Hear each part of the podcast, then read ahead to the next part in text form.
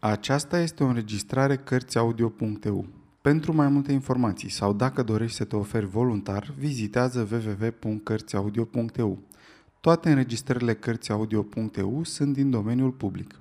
Rafael Sabatini Odiseea Capitanului Blood Capitolul 1 Mesagerul Peter Blood, bacalaureat în medicină și priceput în multe alte domenii, trăgea din pipă și își uda ghivecele cu mușcate, așezate pe pervazul ferestrei care dădea în strada Water Lane a orașului Bridgewater.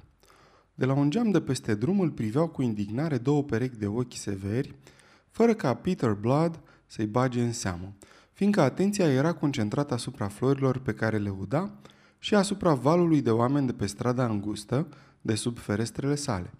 Era un val ce se reversa pentru a doua oară în ziua aceea, în direcția lui Castlefield, unde la începutul după amiezii, Ferguson, capelanul ducelui, ținuse o predică plină mai mult de îndemnuri la trădare decât de gânduri pioase.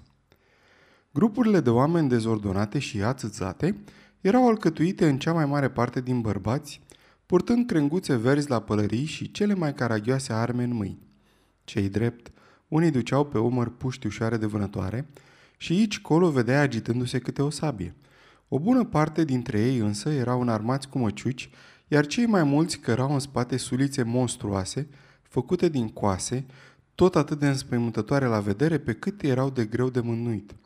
Printre acei războinici improvizați se găseau țesători, berari, tâmplari, fierari, zădari și ciubotari, precum și alți reprezentanți ai tuturor meseriilor pașnice. Orașul Bridgewater, ca și orașul Taunton, își pusese cu atâta generozitate luptătorii la dispoziția ducelui bastard, încât orice bărbat a cărui vârstă și vigoare îi îngăduia să țină o armă în mână și care s-ar fi abținut de la această datorie, risca să fie stigmatizat ca laș sau papistaș.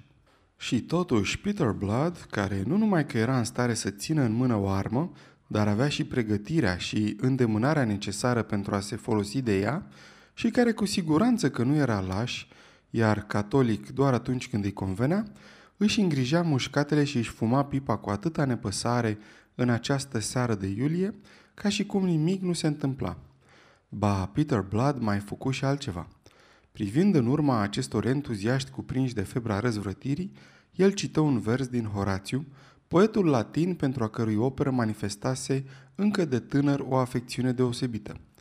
Quo, quos celesti ruitis, Încotro, încotro vă năpustiți nefericiților.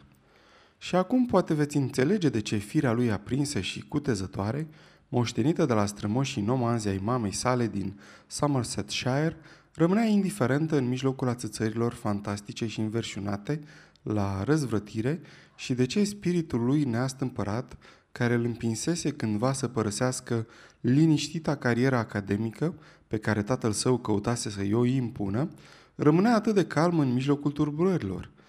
Vă dați seama de sigur cu ce ochi se uita el la acești oameni care se adunau în jurul stindardelor libertății, stindarde țesute de fecioarele din Taunton, adică de fetele din pensionul domnișoarei Blake și al doamnei Marshgrove, fete care, așa cum spune balada, își rupseseră în fâșii jupoanele de mătase ca să facă flamuri pentru armata regelui Monmouth – acest vers latin, aruncat cu dispreț în urma cetelor care coborau gălăgioase, străzile pavate cu bolovani, dă în vilea gândurile care îl stăpâneau pe Blad.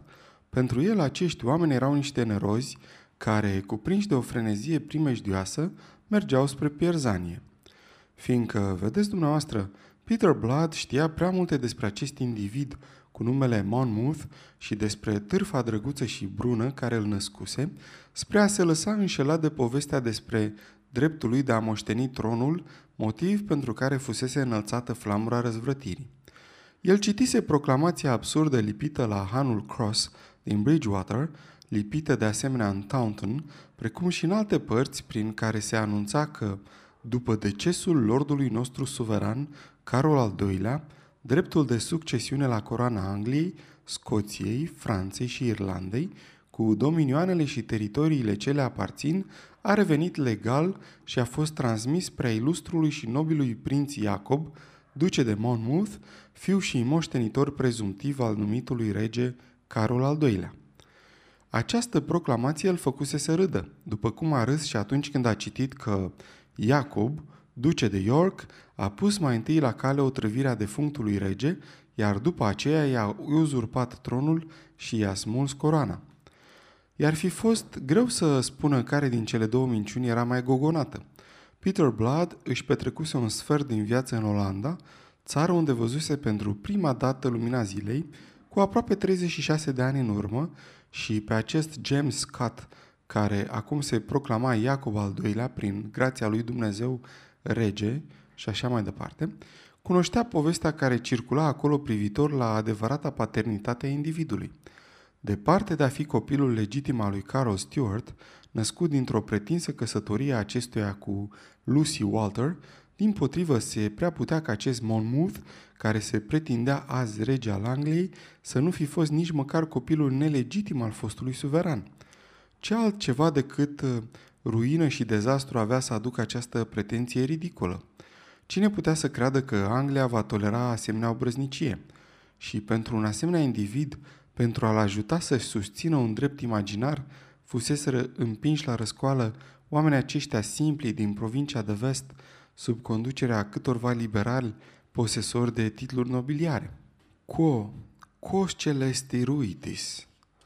Peter Blood râse și oftă aproape în același timp, însă râsul birui oftatul fiindcă Blood avea o fire rece, așa cum au cei mai mulți dintre oameni închiși în sinea lor, iar el era închis în sine, căci vitregia vieții îl învățase să fie astfel.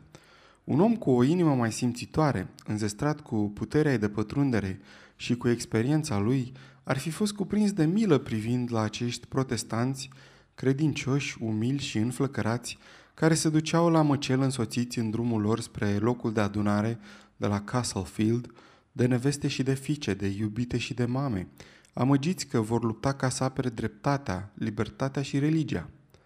Domnul Blood știa, după cum aflase de altfel cu câteva ore mai înainte întregul Bridgewater, că Monmouth intenționa să dea lupta chiar în noaptea aceea.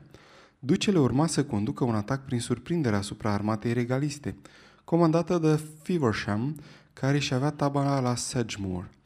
De aceea, domnul Blood socotea că foarte probabil că lordul Feversham să fi fost informat și el despre această intenție și chiar dacă Blood greșea presupunând acest lucru, avea cel puțin motive să-și închipuie că nu se înșală, întrucât nu putea admite că cel care comanda armata regalistă era chiar atât de puțin priceput în meseria lui. Domnul Blood scutură cenușa din pipă și se dădu un pas înapoi ca să închidă fereastra. Făcând aceasta, privirea lui se abătu pe partea cealaltă a străzii și întâlni în sfârșit privirea ochilor ostili care îi pândeau mișcările. Erau două perechi de ochi ce aparțineau domnișoarelor Pitt, două fete bătrâne, amabile și sentimentale, care nu se lăsau întrecute de nimeni din Bridgewater în adorația lor pentru frumosul Monmouth. Domnul Blood zâmbi și își înclină capul, căci se afla în relație de prietenie cu aceste două domnișoare, dintre care una îi fusese chiar pacientă pentru scurt timp. Dar, în loc să-i răspundă la salut, cele două persoane îl onorară cu o privire rece, disprețuitoare. El continuă să zâmbească mai vârtos cu buzele subțiri, dar mai puțin amabil. Înțelegea motivul acestei ostilități care sporise zi de zi în decursul săptămânii trecute, din clipa în care Monmouth venise acolo ca să sucească mințile femeilor de toate vârstele. Își dădu seama că domnișoarele Pitt îl condamnau pentru motivul că, deși era tânăr și viguros, posedând o experiență militară prețioasă pentru cauză, Blood stătea deoparte, își fuma liniștit pipa și își uda mușcatele tocmai în această seară, cea mai importantă dintre toate, când oamenii de caracter se adunau în jurul apărătorului cauzei protestante, jerfindu-și sângele spre a-l sui pe Monmouth pe tronul la care avea dreptul. Dacă domnul Blad ar fi catadixit să discute chestiunea cu aceste domnișoare, el ar fi putut să le spună că, săturându-se de călătorii și de aventuri, se apucase de meseria căruia îi fusese hărăzit dintr-un început și la care îl îndreptățeau studiile făcute, că era un om care se ocupa de medicină și nu de război, că era un tămăduitor de oameni și nu un ucigaș.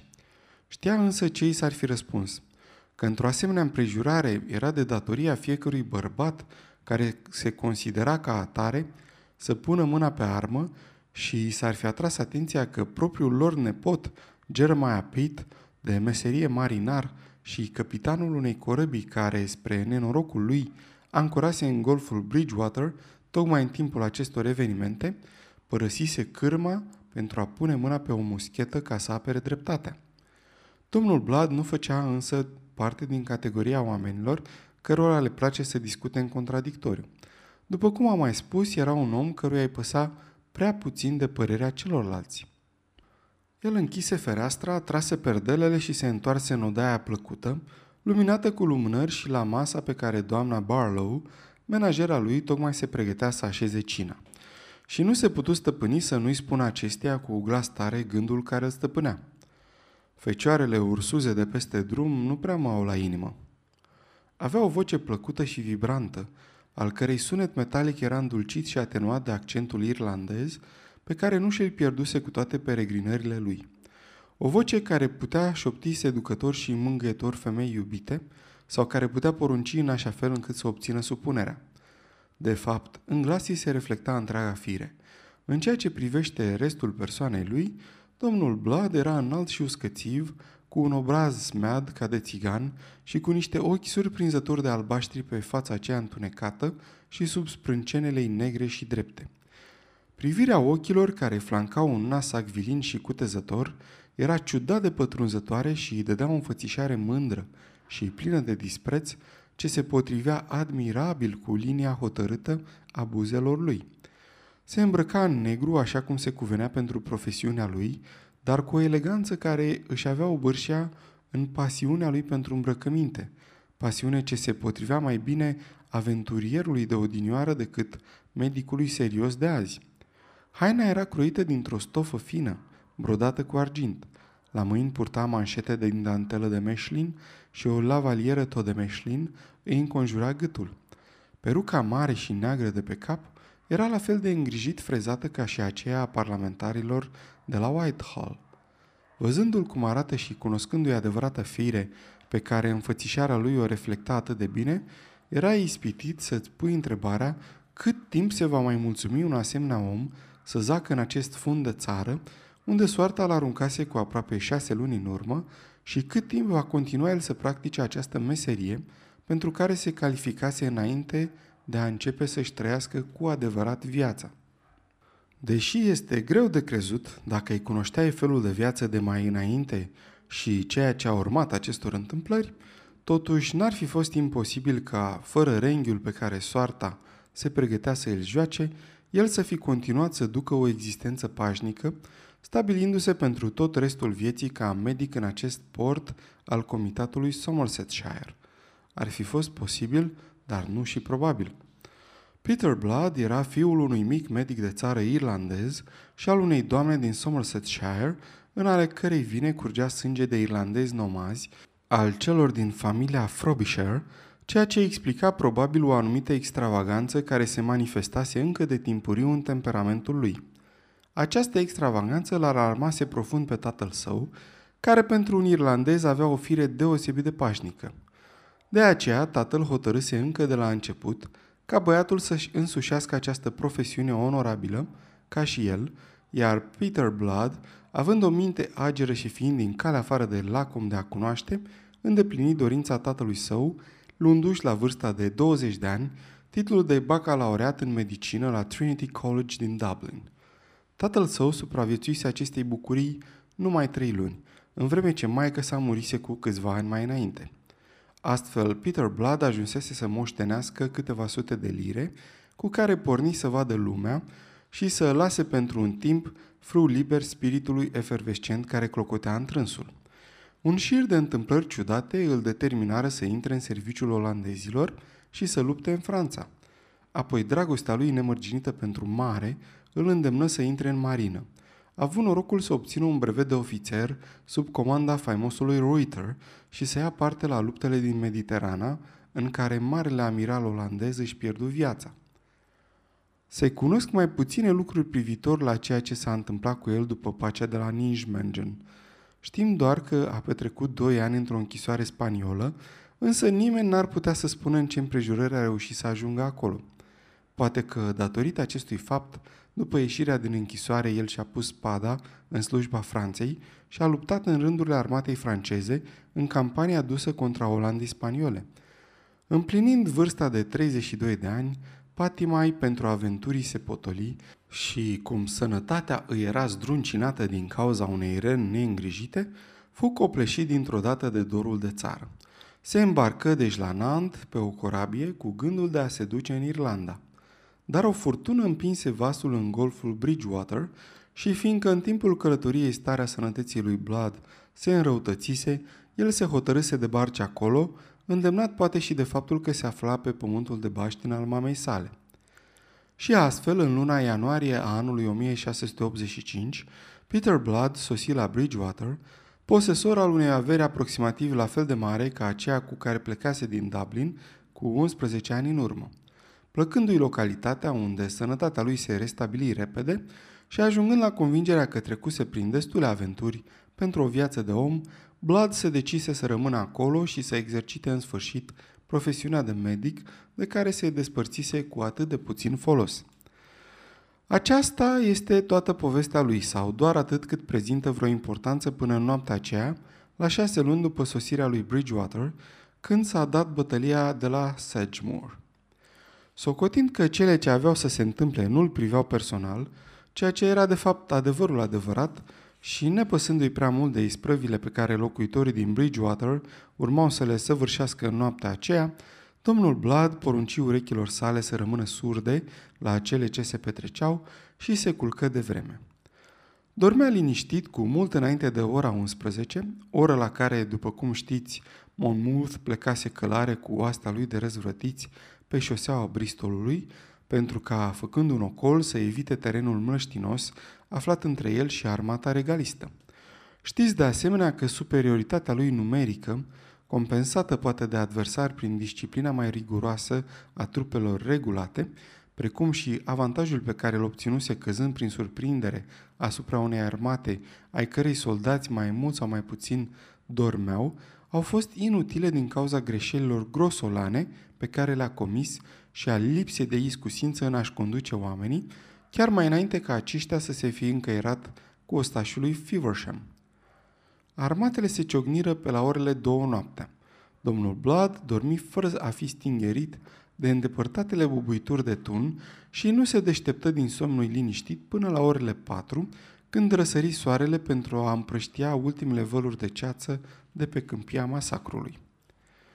Se ridică în capul oaselor, se frecă la ochi ca să-i piară somnul și se trezi de-a binelea.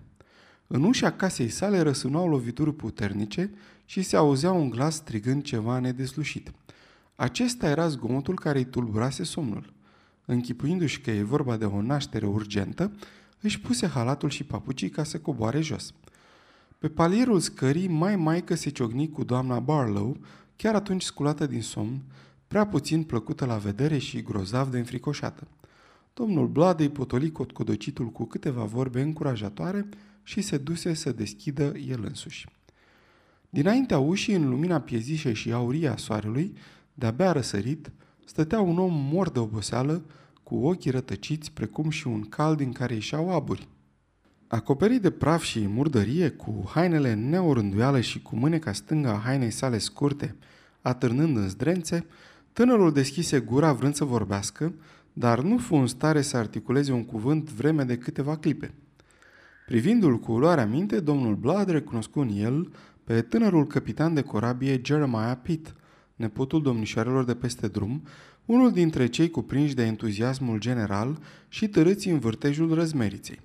Strada se scula din somn, trezită de sosirea zgomotoasă a marinarului. Se deschideau uși și erau trase zăvoarele obloanelor, lăsând să apară la ferestre capete îngrijorate și curioase. Nu te grăbi, zise domnul Blad. N-am auzit vreodată ca graba să fi grăbit treaba. Însă tânărul cu privirile rătăcite nu luă în seama acest îndemn. Începu să vorbească precipitat, respirând convulsiv, sfârșit de puteri. Este vorba de Lordul Gildoy, îngăimă el gâfâind. E grav rănit, la ferma lui Oglethorpe, de pe lângă râu. Eu l-am dus acolo și el m-a trimis după dumneavoastră. Să mergem, să mergem imediat! Sta gata să-l înhațe pe doctor spre a lua cu forța, așa cum se afla acesta în halat și în papuci. Dar Blood se sustrase mâinilor lui nerăbdătoare. Vin, sigur că vin, spuse el. Era profund îndurerat. Lordul Gildoy îi fusese un client foarte bun și generos încă de când se stabilise ca medic pe aceste meleaguri. Deși domnul Blood ar fi dorit să facă tot ce îi sta în putință ca să-și plătească datoria, se simțea totuși mâhnit că prilejul se ivise în felul acesta, fiindcă știa foarte bine că impetuosul nobil fusese un partizan activ al ducelui. Sigur că voi merge, dar mai întâi dăm voie să-mi pun hainele și să-mi iau câteva lucruri de care s-ar putea să am nevoie. N-avem timp de pierdut. Liniștește-te, n-am să zăvovesc. Îți spun încă o dată că o să ajungem mai repede dacă nu ne grăbim. Hai înăuntru, ia loc, spuse el deschizând ușa salonului. Dar tânărul Pit refuză invitația. Am să aștept aici. Pentru numele lui Dumnezeu, grăbiți-vă. Domnul Blood intră în casă să se îmbrace și să-și ia cutia cu instrumentele. Întrebările pe care vroia să le pună privitor la rana lordului Gildoy puteau fi amânate urmând să ceară deslușiri când vor fi pe drum. În timp ce își încălța cizmele, dădu doamnei Barlow anumite instrucțiuni pentru ziua aceea, printre care și unele relativ la prânzul pe care nu-i mai era sortit să-l mănânce. Când în sfârșit ieși din nou în stradă, în timp ce doamna Barlow cloncănea după el, ca o găină îmbuvnată, îl găsi pe tânărul Pit înconjurat de o mulțime de târgoveți înspăimântați și îmbrăcați foarte sumar, în cea mai mare parte femei, care sosiseră în grabă vând să afle cum s-a sfârșit bătălia. După tânguielile lor puteai să ghicești ce fel de vești le fu dat să audă. Văzându-l pe doctor îmbrăcat și încălțat, cu cutia de instrumente sub braț, mesagerul se smulse din mijlocul celor care îl înghesuiau, se scutură de oboseală și de cele două mătuși dezolate care se agățase răstrâns de el și, apucând frâul calului, se urcă în șa. Haidem, domnule!" strigă el. Suie-te la spatele meu!" Fără a mai irosi vorbe de prisos, domnul Blad făcu ceea ce îi se cerea. Pit atinse calul cu pintenul. Micul grup se dădu în lături și astfel călare pe grupa unui cal încălecat de doi oameni și ținându-se de centironul tovarășului său, Peter Blood își începu odiseea. Fiindcă acest pit în care el nu vedea decât pe trimisul unui nobil răzvrătit și rănit, era de fapt un adevărat mesager al destinului. Sfârșitul capitolului 1